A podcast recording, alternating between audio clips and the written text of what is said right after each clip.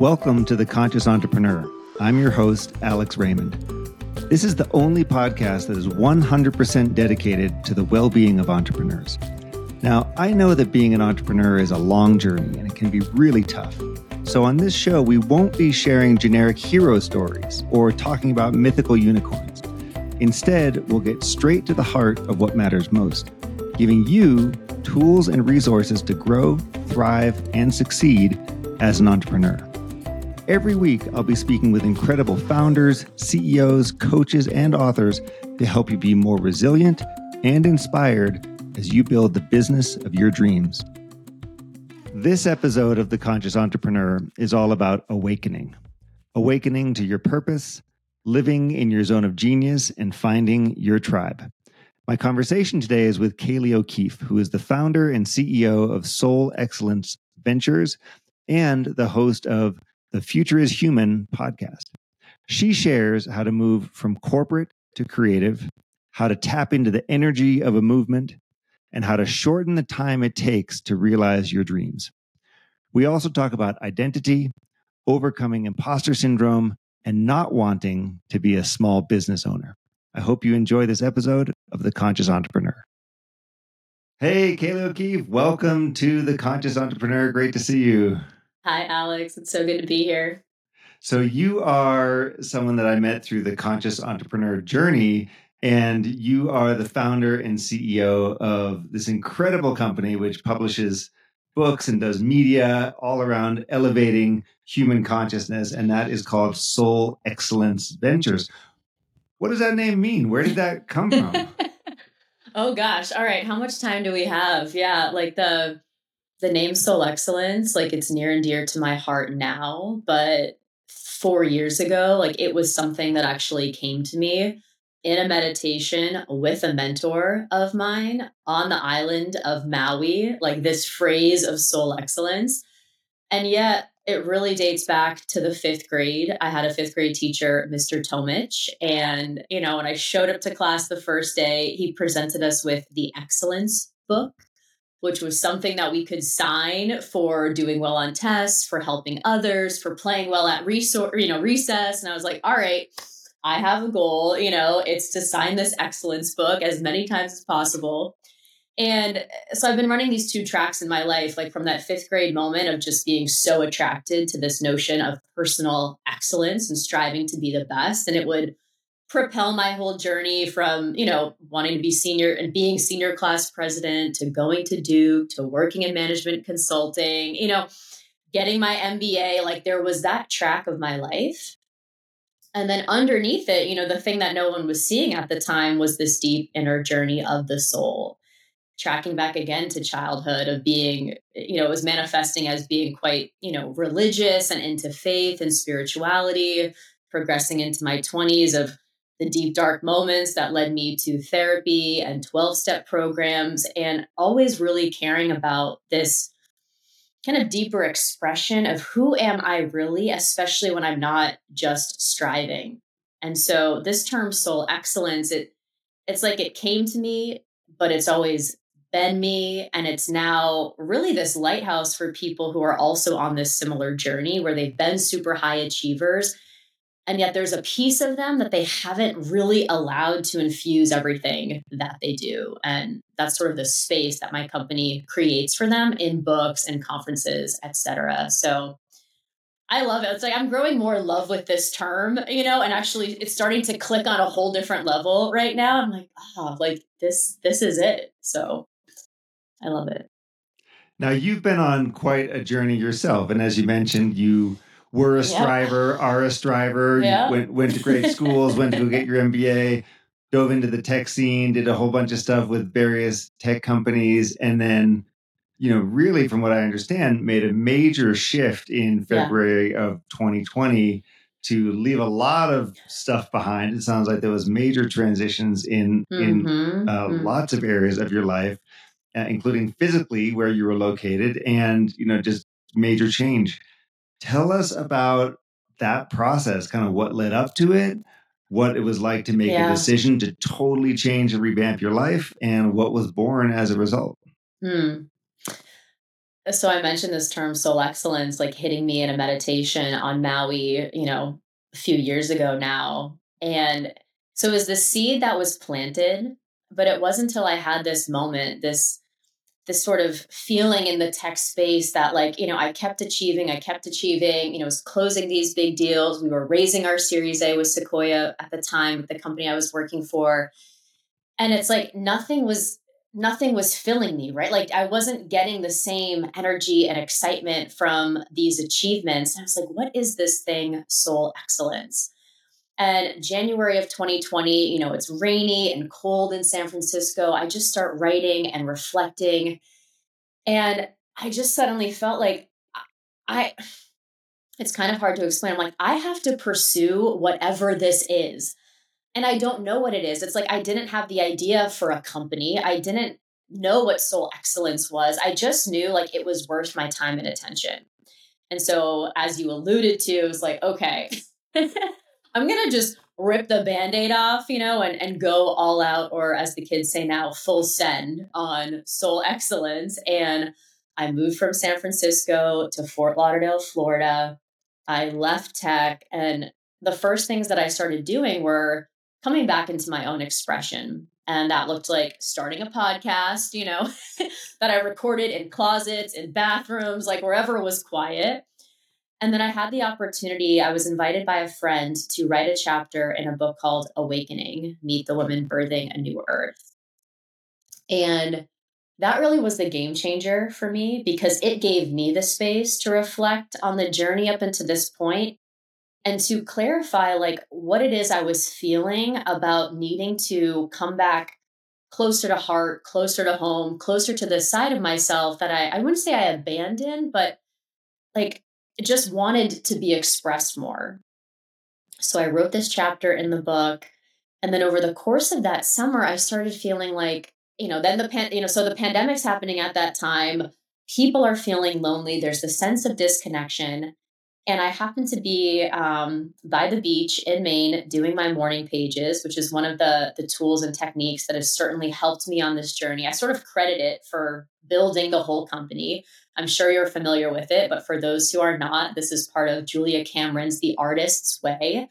And whether or not you consider yourself an artist, and I would say if you're an entrepreneur, you're absolutely an artist. Um, these morning pages, this time of reflection and sort of putting out what you want into the world is so important. And so, like, I'm writing my morning pages, and this idea called leading through the pandemic unconventional wisdom from heartfelt leaders just came to me and I was like, oh, okay, like this is a this is a book title. like this is something that I know people want to talk about right now because they feel alone, they're having to manage remote teams, they're spending more time with their family, they're not traveling, like their whole world was just upended.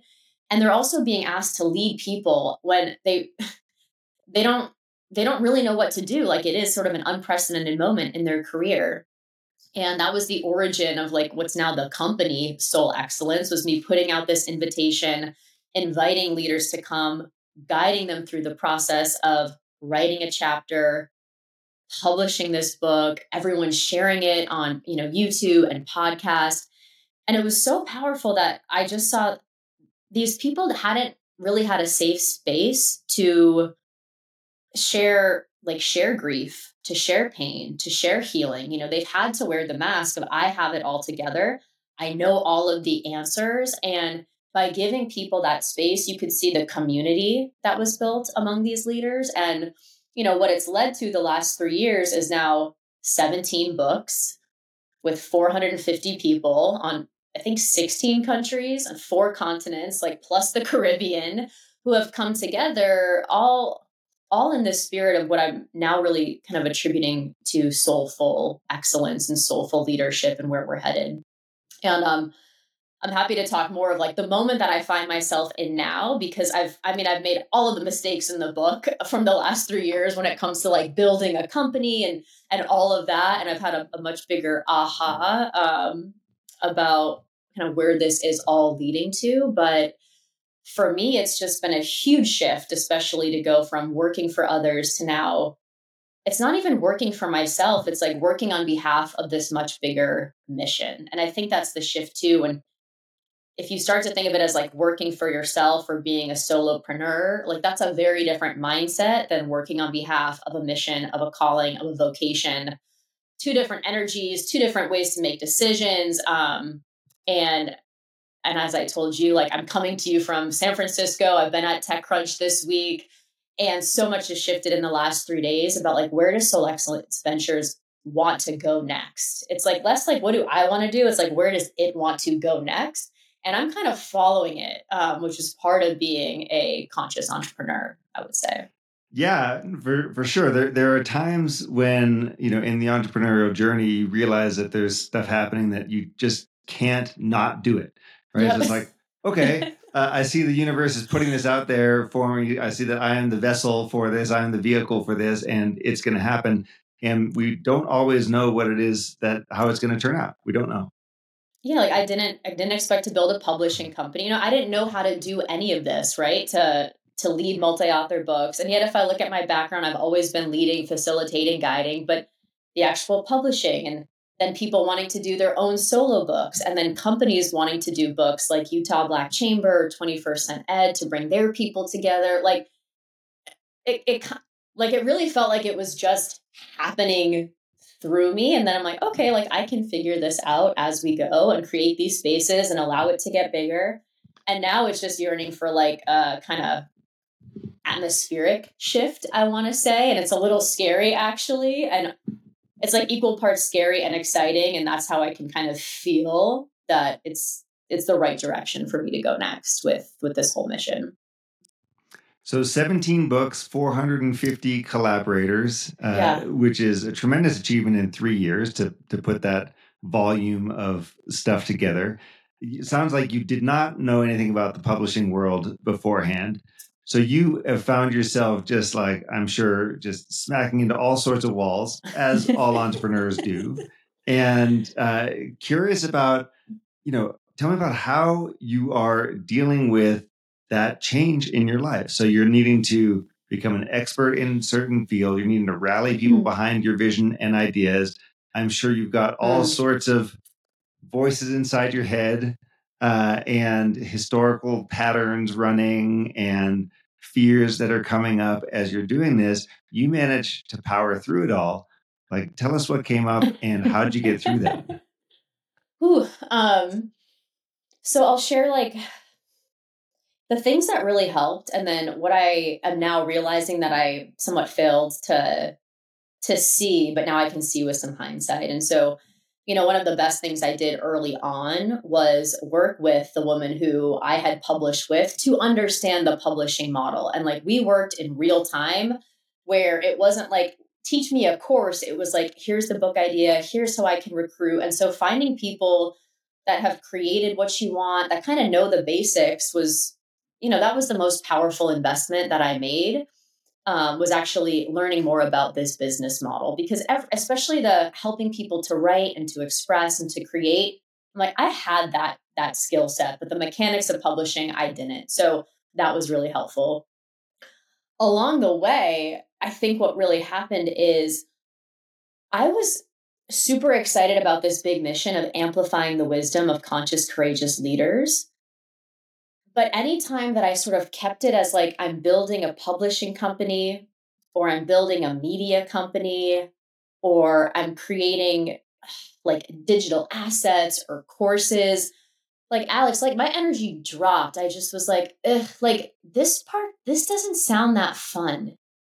And so I kept sort of like finding myself in, in spaces or signing up for programs or putting myself in masterminds that looking back, I think were really designed to help me like be a small business owner and i wasn't really understanding like why this felt so uncomfortable to me and and it wasn't because it felt challenging it just was like i think i had to honestly i had to come to terms with the fact and it's only been over the last month that like i'm not here to run a small business. I'm here to represent this massive movement and i'm also here to use technology to create that movement and you know to be potentially a billionaire empath leader that is showing the way for those that are empaths in leadership positions for how they can impact the world and essentially create new systems and structures and institutions. So the last three years, whenever I ran into a challenge, I'm looking back now and saying, it's because like I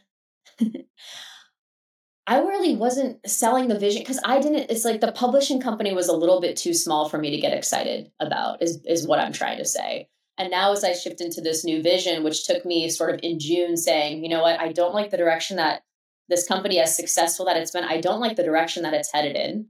I paused. This summer, I went off the grid and taught at a girls' sleepaway camp for two months. I taught yoga, I taught paddleboard, I taught soccer. Like I just went in nature and around people.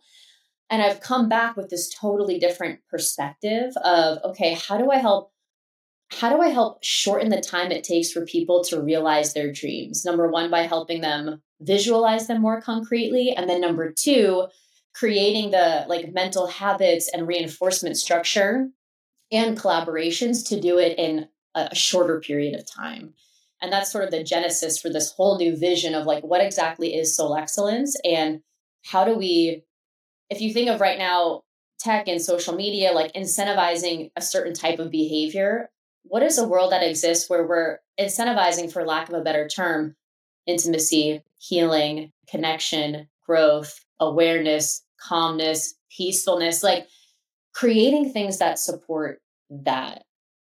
So i think to sum it up like a lot of my journey the last three years was one of me needing to come there was a lot of self doubt and like not trusting myself and then putting myself in places where I it took me a while because I have such this like empathic nature to realize like this is not the space for me to be in in order to realize where I'm headed. And that's why this week especially has felt like so resonant for where I'm at and where soul excellence is moving in the future. It sounds to me like you are living that experience of you know sometimes people say 10x is easier than 2x uh, and yes. you know so it sounds like you're really shifting your your your beliefs. So you're shifting your mindset you're shifting your beliefs which is then bringing in other opportunities for you and unlocking new ideas and new potentials. Um I love the way that you said that because that's exactly like this is the the moment in time that I find myself where it's like to grow soul excellence and there's a really easy path where we're launching more books, we're offering way more value to our clients to help them build their thought leadership brand, to turn their ideas into speaking gigs, to host conferences. Like that's a whole path. And I would say that's sort of like a linear, like to like you kind of just like add more and once I started saying, like, no, think way bigger. And yeah, what is this 10x vision?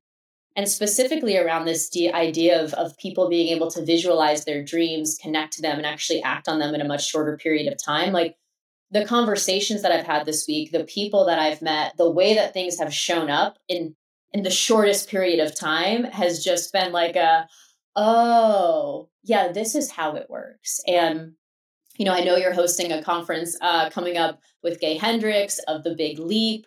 And I do think there was an aspect over the last few years where I wasn't able to really reset my own thermostat to be like, oh, it can be fun. It can be easy. You can keep yourself in the equation. Like your needs matter. Like all of these things. And uh, it's like I needed to live that really to now experience this moment, which is this 10x vision feels, especially for for someone like me, it, it it feels more fun. It feels easier. It feels like this like legacy creating project, like life project, not uh, you know, I'm building a company for a couple years, or I'm writing some books, or I'm meeting some cool people, or I'm becoming a speaker. Like those things are all happening, but it's really going to be in service to this massive vision. Um, yeah, I, I mean, the way you put that. Like like Gay Hendricks would say, this is you in your zone of genius, right? And so that's that this is where you're sitting or at least you're spending more time there.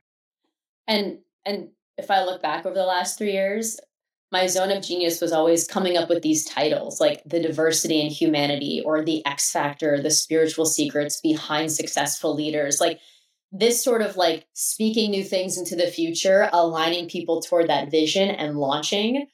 But i also spent so much time in my i don't know if it's zone of excellence it might have been zone of competence of like running the company, you know, like setting up the Asana project boards, like all of that stuff, which was just like, uh, you know,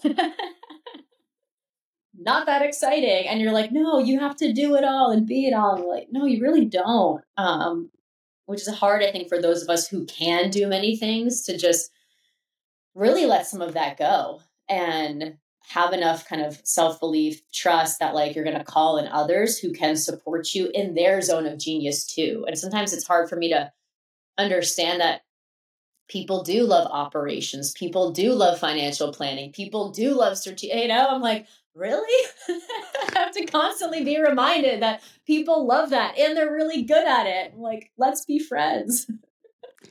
Yeah, that's the thing about Zone of Genius. Everyone's got something different. Therefore, you can always find someone to do something that you're not so good at, and and they can and they can help you out. Um, I want to come back to some of the some of the specifics here. So, yeah. so you're making the you're making this shift, and you've been working in uh, sort of client facing and customer success roles in the in the tech world. You essentially become, you know, CEO of of uh, of the business. You're yeah. doing everything along the yeah. way. You're you're you're doing everything from uh, uh, the daily logistics to coming up with cool titles to recruiting people to building the website to doing the podcast. By the way, we should say that uh, you are a podcast host of the Future is Human podcast. Ooh, yeah. Uh, so you're doing that. So you're doing like a million things. Um, what you know? What mistakes were you making? Like what what was happening mm. That you know now looking back three years later you can mm. say, hey, you know what? Maybe I shouldn't have done X, Y, Z. Mm. Ooh. Um. Yeah. There's there's a few. So I think first and foremost, which I kind of alluded to, was there was a little bit of not respecting my own journey and the fact that I do love to play with the highest performers with the most integrity. And what I mean by that is I I was sort of creating this business and again like signing up for programs or working with people that I like I would never hire them if I were like working for someone else's. I basically like I completely dropped the bar on my standards, thinking that when I went into the online entrepreneurship world, that I didn't know anything, you know, and I needed to spend all of this time learning because I didn't have this background. And I'm looking at all these people that I admire, like Cathy Heller, you see Amy Porterfield, and these businesses being built around like the personality and vision of one creator. And so I uh, it's almost like I sabotage myself sabotage myself from the get-go being like oh you're new here and you don't know how to do these things and with that mentality like i just put myself in rooms looking back that were not pushing me to be the best whether on the soul front or the excellence front and i love those environments you know that's why of course like with this new idea i'm applying to y combinator because like i want that pressure I want that expertise. Like I want that level of collaborator, uh, which I found through my authors. Like my authors have all been incredible. But if I just think of like where I personally was spending time, it was because I, yeah, I made this mistake of thinking like I, I didn't know what I was doing when in fact, like I, I knew I really had a clear idea at the beginning and, you know, went wayward in a few places. Um, which leads me to kind of to the second thing is without this super clear vision i i really wasn't committed to building a business. I was committed to being a creator. But what that meant is like i didn't like i didn't hire a team member. I you know was working with tons of contractors. And i think that also reflected of me not recognizing i've always played up you know on team sports. I love having a team. And I need someone who's like all in with me too. And I just like waited a really long time to like even believe that I could attract someone to the vision or to the model or this is what I wanted to do. So that was another mistake of like just like going it alone and, and having, you know, advisors and contra like people who were helping me with stuff, but not, you know, not to the level that's required to really push an idea or a movement forward.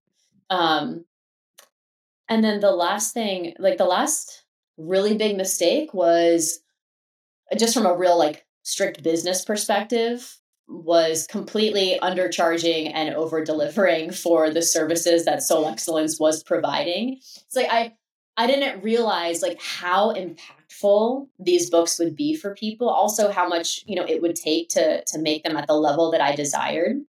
So if you think of like a one-off price point of $2000 to be a part of this experience, but we're actually working together for 6 months to create this book. And there's the teaching aspect the actual like publication aspect the launching aspect like all of these things that like the business model was wrong for the value that this was for leaders who now tell me like Kayleigh I got this speaking gig because I was able to say I'm a best-selling author. I got this promotion because I had distilled my thoughts on DEI in the diversity and humanity to a point where I could communicate more effectively so just from a business perspective, it's like I would completely change the model of like how we charge and how I deliver the service and not have it be, of course, this like one time fee for tons of work that we would be doing together and the impact that it would have in everyone's lives and the world at large as we talk about these new topics. Well, certainly the last one is very common for for entrepreneurs.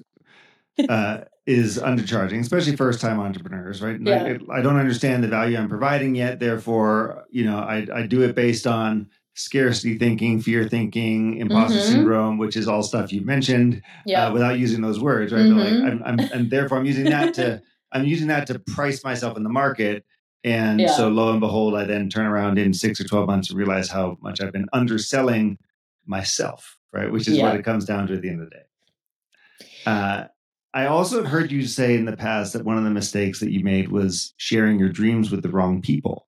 Mm-hmm. What did that mean? Oof. oh, I feel like I'm still making this mistake where like I get so excited about something, you know, and I want to like I want to instantly call my dad and tell him about it. Like I, I did that this week, you know. I'm like here, I'm like super excited. I call him, and I'm instantly met with the practical like questions of like but how is this going to work? Like, you're going to build a tech platform. Like, I don't get it. And I'm like, you did it again, Kayleigh. Like, just call him and tell him how much you love the weather here. You know, like, this is not the right person as much as we love each other to share this idea with. And so it's really easy when you're starting something, especially when you're speaking to things that the world can't see yet. And I think that's something I've had to appreciate too is that like I'm not a good person when it comes to timing, like timing of things. Like I'm really good when it comes to like ideas. And so I can see all these things about where we can go as a society and where we're trying to head and how we all want to feel more creative and connected. Um, but when I share that with people, essentially from my past life, who are really locked into, like, no, I'm following this linear path. If I do this, I will expect this reward. I will meet society's expectations when I share what I'm imagining and the world I'm creating, it's very scary to them or uncomfortable or something. It's almost like when you tell someone, like, I'm sober, you know, and they think that you're saying you're like making a judgment about their drinking habits and you're like that's that's not what this is, you know, just like sharing what's true for you. So anytime that I've shared this idea often with people from my past of what I'm building, it you know, it throws cold water on it and I'm human, right? So I'm not immune to feeling like, ah, like I don't belong anymore. And so I think, you know, I heard something good the other day that's like, if you're connecting with people and the only things that you're talking about are about things from the past, college experiences that you had together, what happened at your first company, um, that just might not be the right set of people for these big visions and future ideas. And so it's super important to find the people that you can share things with who either have been there before or they're just on the same path or they're in this more conscious state where they don't feel like they actually need to react one way or the other like they can just be a vessel for listening and finding those people in your life is super super important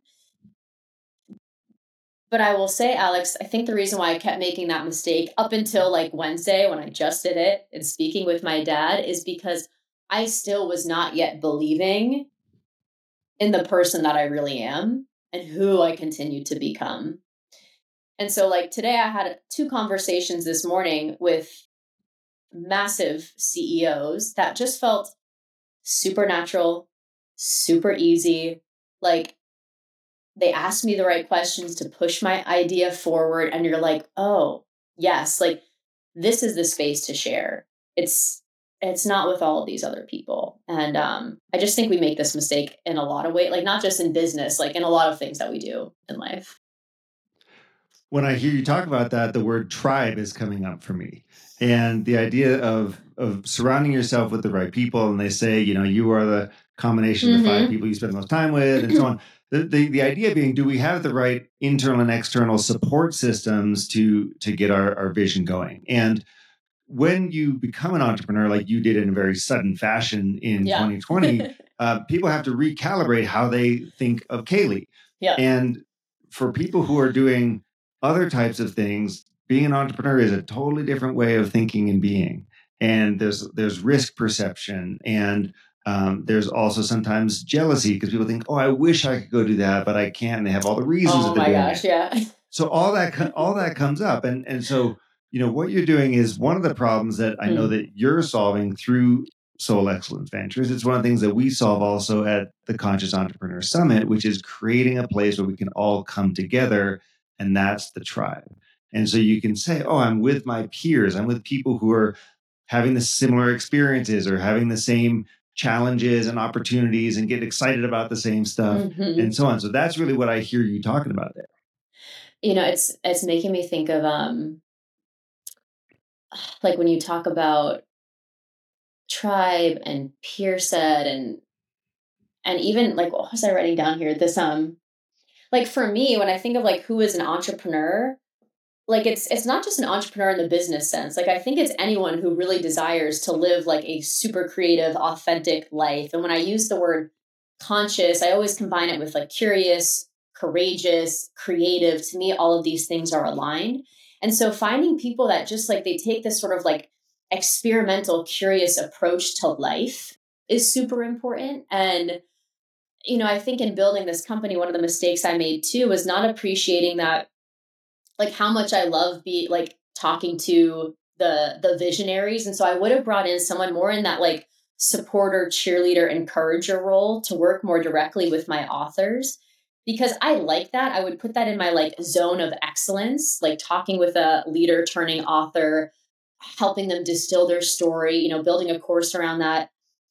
But but also since we're not really both like building companies and that's like there was still an aspect that was draining. So i would have hired someone to like play that role so i could stay more in like company vision building space with like those types of peers.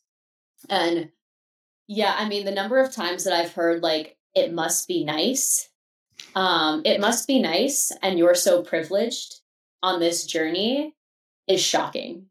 And it's like no one knows, of course, the behind the scenes, the sacrifices, like the real, you know, all of this stuff. Um, and so, yeah, if anyone's telling you, like, oh, it must be nice, uh, that's probably not someone that you want to keep in your tribe moving forward.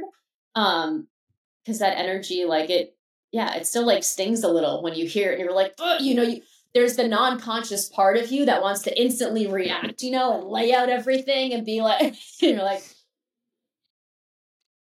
okay. And then I'm like, actually, it is really nice. It's nice that I'm in this state where, you know, whether things are successful, you know, succeeding or failing, I'm able to come to this place where I'm making choices and I feel aware of them and I'm observing what's going on and I'm bringing my feelings into the equation and the things that I'm noticing into the equation. Because, you know, for those of us that have, you know, achieved excellence or pursued excellence, a lot of our we're often looking outside of ourselves and we're often not taking our feelings into account. And you know for me that's been a huge like a huge piece of the last 3 years was just noticing like how how suppressed so many feelings were even after tons of like work and experiences with that. Like this entrepreneurial journey really unlocked those feelings and i feel like they're i feel like they're going to be this they're already this massive source of energy moving forward with what I'm creating. Like now that like I'm allowing them and using them and noticing them and kind of like playing with them actually, and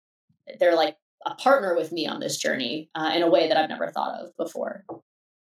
You really don't know yourself until you become an entrepreneur. I I feel that you know. um, like I didn't, you know, oh, gosh, there's just not the this when I like the safety nets around you that sort of keep you from really knowing yourself. Um, and I'm sure parenthood does this to you in, in a whole different way. Like there are experiences that can, of course, trial you in this way, but um, just for a lot of my peers who've kind of been on this background, you know, followed that linear path, uh, I don't think we appreciate how much is kind of solved for around us. Um, and it is nice to know, like, for example, it is nice to know, like, I can create something from nothing. Like, it was amazing when I sent out my first payment link, and, and you know, the first payment I received was $997 to participate in the first book.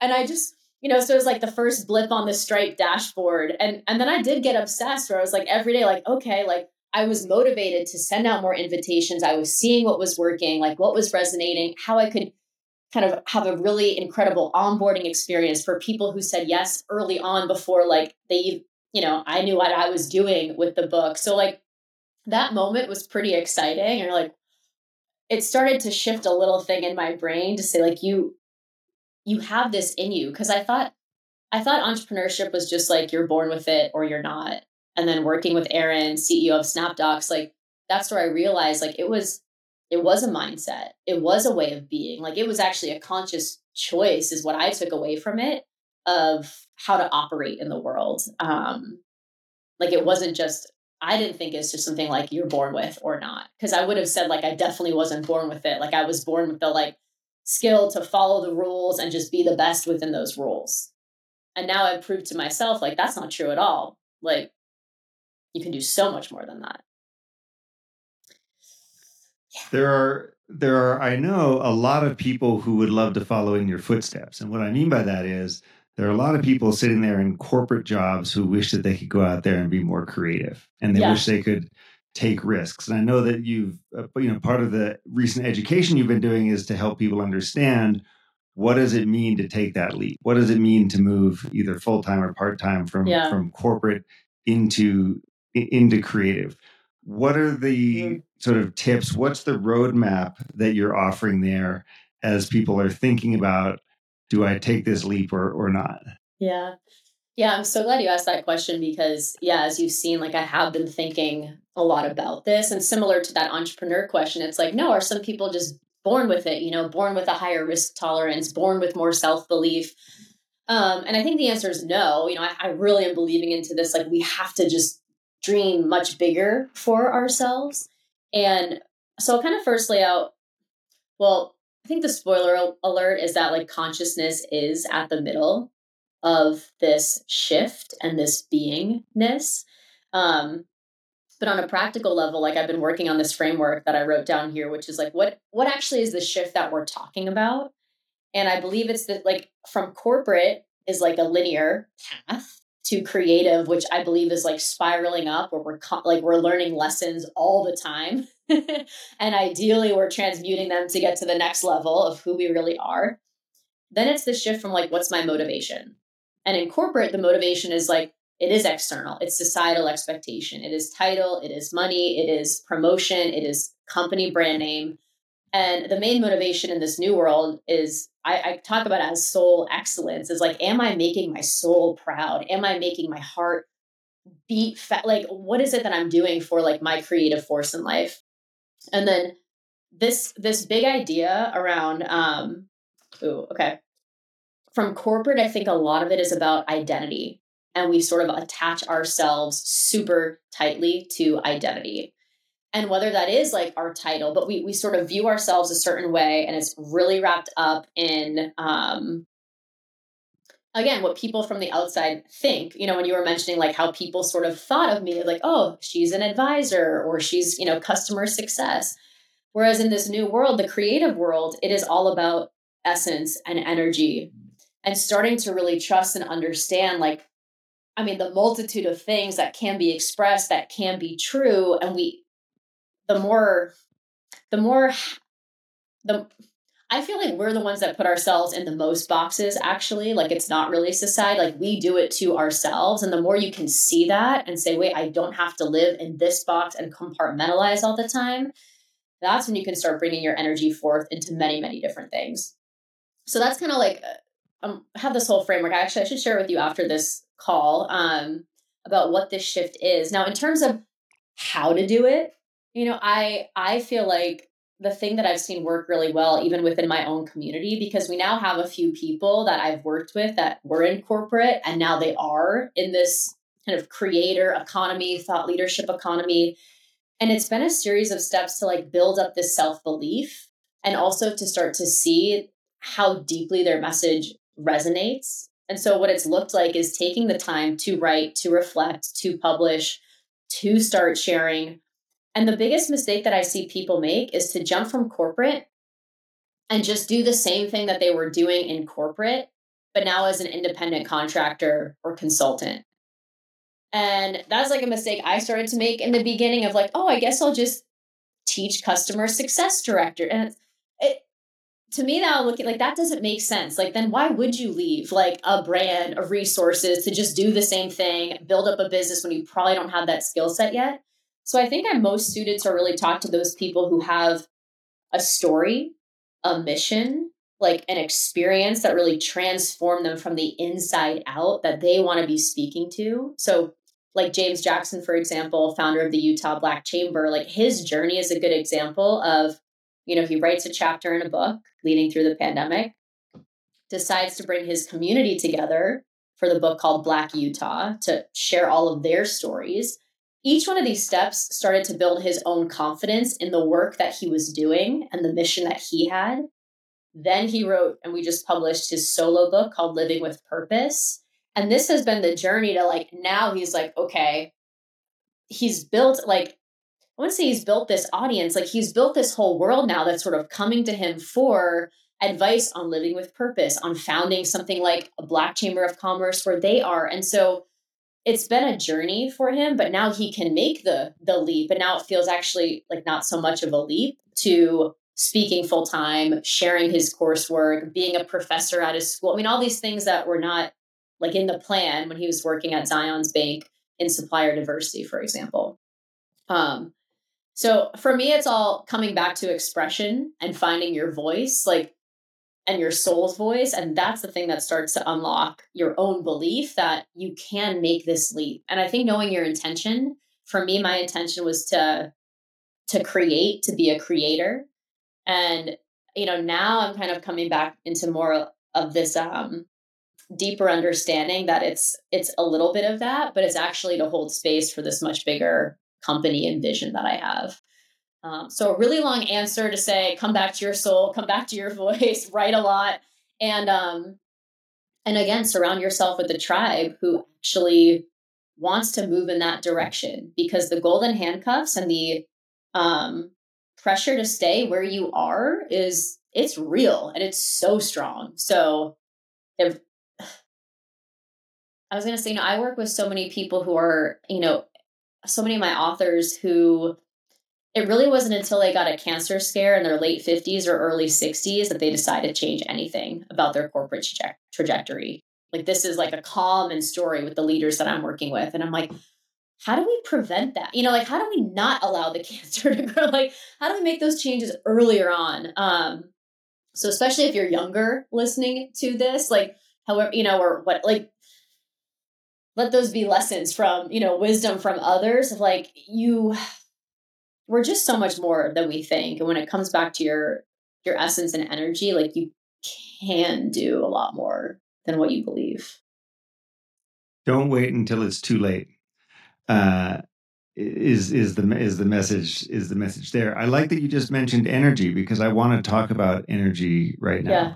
Um, you know, we all know how hard it is to be an entrepreneur and how much you, therefore you need to kind of build up your own energy. So we spend a lot of time, it, at least within the conscious entrepreneur community, we spend a lot of time thinking about health and wellness and uh, and fitness and nutrition and sleep and and and that sort of thing, and also um, not distracting ourselves with bad habits or things that are bad for us. Yeah. And uh, I, I want to make sure that I've got the facts on this right. But as far as I understand, you went through a pretty conscious change with your relationship with alcohol when you were in your 20s. Mm-hmm. And um, what I what I'd like to learn is, you know, as a result of that shift, what did that unlock for you? How did your life change as a result of that? Because I can imagine, I'm yeah. just making up a story here, but I can imagine that without energy going toward drinking and partying and so on, and, and then everything that happens afterwards, mm-hmm. that you know you do unlock a lot more potential in your life. And would love to, to share what what i would love to hear what you're comfortable sharing on that topic. Yeah. oh my gosh. Yeah. So you know if i look at like the first half of my 20s it was this dual life happening. You know i was working in washington d.c corporate consulting you know always seeking the next promotion. And then you know on the weekends like or during the week even after kickball just like drinking to the point of blackout on a very very regular basis and I was like, I was going to therapy at the time for something kind of what I thought unrelated, you know? and then one day the therapist sort of said to me, she's like, hmm, like she was noticing how I would come in and talk about how, like, oh, I only had like five drinks this week. Like, I would be really proud of things like that. And so I'm grateful for her for like even just saying, like, hey, maybe you want to like go check out a meeting. And so I was I don't know if I, I think I was 24 at the time because yeah, when I was 25 I was like first year of sobriety. So I was 24. I go to this meeting in DuPont Circle. I look around the room and like I'm shocked to see so many young women my age, like in business suits, looking super professional. And it was the first time that I heard people sharing real stuff, like real feelings, real emotions, what was really going on in their lives. And I was just like, like this is what I want to be talking about. And I was noticing for the first time that, you know, I was completely numbing out from the fact that I wasn't comfortable in all these social situations, which were very surface level. And also, I really wasn't accepting kind of the part of myself that like was attracted to women. You know, like I was definitely snuffing that out. Like, this isn't a thing. So, all of this stuff culminated in like that aha moment at that very first meeting of like, oh, I just I like these conversations, you know, like I did not expect that when I walked into like that first AA room when I was 24. And you know, over the course of especially like, you know, I was completely sober for for 5 years and so like 25 to 30. And I look at that period of time as it's like the veil lifted. The um the emotion started to come up like that had been you know, completely suppressed, my own desires and needs started to form and my sense of self-trust like went through the roof. Like and in that period of time is when I decided to apply for a promotion that brought me to San Francisco, which would change the trajectory of my life. That wasn't part of the plan. I did a Camino de Santiago pilgrimage where I got to really experience solitude and gratitude and communion with other like pilgrims on this you know trail um, and pilgrimage in spain. It's when i finally was like maybe i should like change that tinder profile and go on a date with a woman you know and that changed the whole trajectory of my life too. And so it it like allowed my deeper feeling self to finally show up and like occupy my body in a way where before I was a little bit of a, a sh- like eh, I had I had a personality, right? And it was very much like a people pleasing overachiever personality, but I didn't have like my full soul with me on the journey. And like that period of time, like exponential growth. And like I feel that happening again, where it's like once you strip that away, and come back to who you are and allow the emotions to come up like you allow yourself to to like be with these like desires and thoughts that before maybe felt uncomfortable to have and i mean that was definitely true for me. Um yeah and like i'm so proud of that younger Kayleigh you know for going to that meeting uh, for going back after like I drank again, you know, for like the continuing to show up and again change up my tribe. You know, I completely changed my tribe that year and like elevated it to a whole different level. People I never would have like thought to be friends with, but we were really looking for a connection and real conversation and real stuff and and that's what I found there. What a tremendous story. Thanks for thanks for sharing that.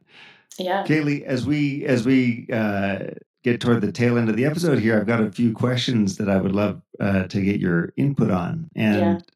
the first is we've used the word a lot today, uh, and I'd like to know your definition of a conscious entrepreneur. Do you have Mm. one handy?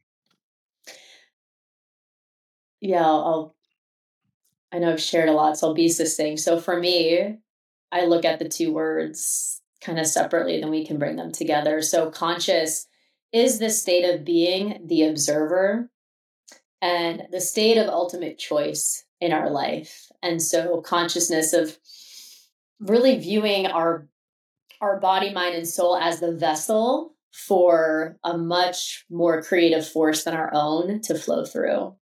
An entrepreneur, I don't think is just someone who's running a business or building a platform.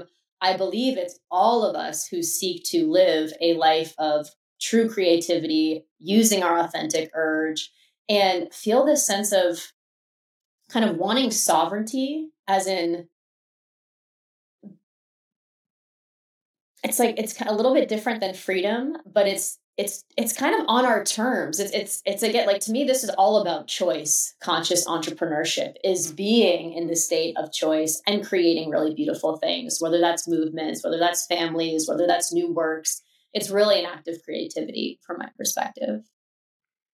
Awesome. And tell us about your practices. So, what do you do on a on a regular basis uh, to keep your, yourself, you know, regulated and motivated, and inspired, and excited? Uh, yeah. So, like, I mean, this week, for example, I'm in, you know, in San Francisco. So I've really just continued the practices that I do here, which is waking up early. I love to sit in the darkness with a little bit of light, do my gratitude list and my morning pages. Those are essential for me. I then love walking for one to two hours. Here, I've shortened it to one hour since I'm here for this conference. But I used to wake up and just go straight to the gym and sort of like get this adrenaline hit. And I've really noticed how much more calm and creative I feel when I start the day with this slower, like walking meditation, saving my workout for later in the morning. Usually, like 11 or 12 uh, is when I like, like, okay, I kind of want to like feel sweaty or like lift weights or do something more like that. Um, and then the biggest practice that I've added is is is stillness so I'm a very high energy person. Like I'm always on the move. Like I, if I could walk 20 miles a day, like I would, you know, and have before. And so the idea of balancing movement with stillness to allow feelings to come through and intuition to come through has been a game changer. And that can look like that can look like listening to a meditation on Insight Timer. It can look like just sitting but often what I do is like I'll just lay on the floor for 15 minutes. Um, and then of course, like I'm a huge yogi. I actually, you know, I taught yoga all summer to eight to 15 year old girls, which was super, super fun. Um, but the stillness piece is something that I, like I needed a mentor of mine to really point that out of like, Kayleigh, you just might be moving a lot. And let's know, let's just see if it's something that you're doing to avoid you know another sort of coping mechanism so i know if you're listening to this and like your community out like these are very ambitious people like we always want to be like on the move and feeling productive. So that stillness piece is something that like i just make it a point to incorporate every day. Because otherwise like i will just go go go. And i'll miss something. Like i'll miss something from here if i don't just pause and tune out to tune in. Yeah. Great. And what are your top resources that you love to share with people books videos Ooh. programs yeah okay so the number one program and really the thing that changed my life in the last year was something called empath leader training which was a three month small group program led by a woman that i met in a mastermind uh, her name is claudia Cauterucci. she's the creator of dynamic meditation wealth from within and now really emerging as a leading voice on empath leadership um, there's a lot out there about empaths and there's a lot out there about empathetic leadership. And those are actually two different things from empath leaders. And her program is what like helped me to see like who I am in a totally different way. So, for example, when my former CEO at SnapDocs used to say to me, Kayleigh, I know whether or not this company is going to have a good or bad day based on the energy of you walking through the door. And I never really knew what he meant. and now, like doing Empath Leader, just knowing like how powerful like a resonance field I have and many of us have, like, and what it does and how it influences, like it it just it opened up so much for me and i sort of credit that program for like this journey of the last year that's shifting the vision for soul excellence. That's number one. Uh, staple of course like you can heal your life by louise hay. I go back to that all the time. And when i am reminded of the phrase i approve of myself it just makes life easier because so much of our self-talk can still be so negative even when we're on this conscious path. And you know over this summer like i i was rereading it re kind of reflecting taking notes. You know things hit you differently at every time you know especially when things are sort of timeless. And um like i went to a yoga class right before teaching over the summer and i could never do crow pose for some reason mm-hmm. and i mm-hmm. was like getting really in my head about it and had been for like two years like just avoiding it in class and that day i was just like i approve of myself i approve of myself and like so easily lifted into crow where i was like why did I think this was hard? You know? And it's because I'm like, because everything you said to yourself leading up and during that pose was basically that you can't do it, you know? Um, so that's a go to. And um, I like Insight Timer as just a tool for uh, for meditation and uh, the Abundance Matrix podcast uh, by one of my good friends, Amanda Flaker. It's very like super far out there new earth stuff but i see myself as a bridge builder to that world and kind of a translator from where uh, people are today sort of in the 3d and so she uh, like is a helpful guiding light and i almost get to be a translator back to like the rest of us who are still maybe over here and you know we're going to get there eventually um yes those are some of my favorite things that i pay attention to fantastic uh, great. Well, hey, I, I really, really appreciate this conversation, Kayleigh. And thank you. I'm super inspired by Soul Excellence and the movement that you are not only representing, but also generating. Uh, that comes through. And the fact that you are willing to be a leader for others who are on this shift from corporate to creativity, uh, I think is really something to admire well, as well. So, uh, thank you so much for being here. It's been a really fun conversation and so glad you could join the Conscious Entrepreneur. Thank you, Alex. And I just believe that, like, by putting this work out there, I mean, that's how you and I connected. So we have to just keep speaking the things we want to see more of in the world. So we get to change our tribe and surround ourselves with people that inspire us. And you're one of those to me. So thank you so much. Absolutely. Thank you. I hope you enjoyed this episode of The Conscious Entrepreneur. If you're ready to go deeper into working on yourself, check out the upcoming events, articles, and resources on our website, which is consciousentrepreneur.us. I'd also really like to thank the team at Hivecast for producing this episode. If you run a podcast and are looking for an awesome full service production company, make sure to check out Hivecast.